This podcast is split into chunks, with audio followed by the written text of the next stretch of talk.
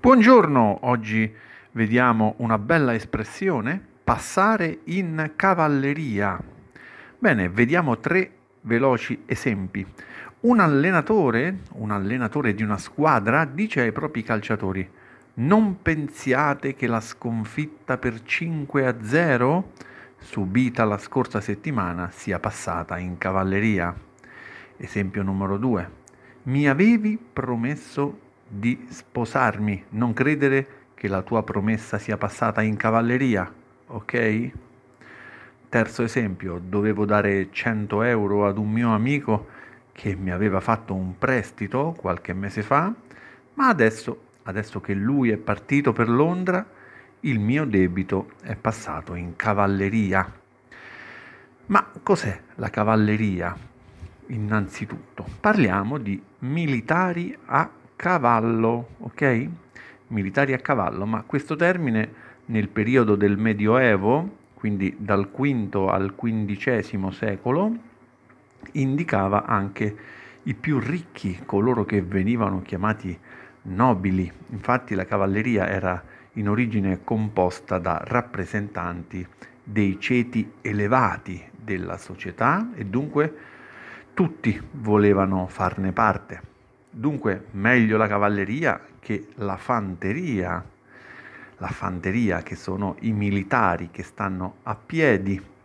Ebbene, questo privilegio della cavalleria spesso diventava arroganza e quindi capitava che si impadronissero di beni della fanteria senza pagarne le conseguenze. Per questo motivo quando quando non si trovava qualcosa, si diceva che era passata in cavalleria, come dire che era passata nelle mani della cavalleria. L'avevano presa loro, l'avevano rubata. Oggi questo è diventato un modo di dire quando ci sono cose che non si trovano più perché sottratte da qualcuno, rubate, cose prestate magari invece e mai restituite, oppure promesse e mai ricevute. Insomma, furti o promesse dimenticati, colpe non scontate, eccetera. Negli esempi che abbiamo visto sopra, una sconfitta passata in cavalleria è una sconfitta dimenticata, le cui conseguenze non sono state avvertite dai calciatori che l'hanno subita la sconfitta. Analogamente, una promessa di matrimonio passata in cavalleria è stata dimenticata anche da chi l'ha ricevuta, ma in questo caso non sembra sia passata in cavalleria, la donna se lo ricorda come. Infine, i 100 euro mai restituiti sembrano passati in cavalleria perché sembra che questo amico se ne sia andato e che quindi non verrà più a richiedere indietro i suoi soldi. Se vogliamo l'espressione si usa negli stessi contesti in cui eh, posso usare cavarsela, questo verbo cavarsela, ed anche farla franca. Di cavarsela ci siamo già occupati in un episodio, metto il link. Farla franca invece sarà oggetto del prossimo episodio di questa rubrica. Adesso però ripassiamo un po' con un simpatico dialogo tutto tra donne, Lia e Bogusha. Ciao Lia. Ciao Bogusha. Qual buon vento? Vorrei un tuo parere. Ho fatto una capatina in quel negozio d'abbigliamento. Hai presente? Certo, dove abbiamo visto mesi fa quel vestito sé.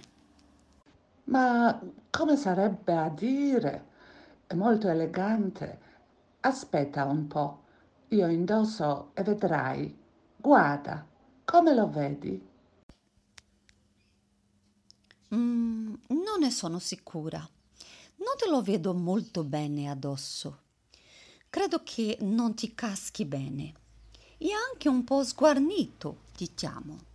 Che storia è mai questa? Comunque, Sai cucire, giusto? Quindi te la vedi tu, una soluzione la puoi trovare. Ma che sorta di idea è mai questa? Ormai è da otto anni che non faccio la sarta. È una follia. e dire che siamo amiche da tanto tempo. Dai, ci provo. Se fortuna vorrà, domani ci penso io. È fattibile. Che sballo! Sei l'amica più amorevole che io abbia mai visto. Per la cronaca direi la più accondiscendente.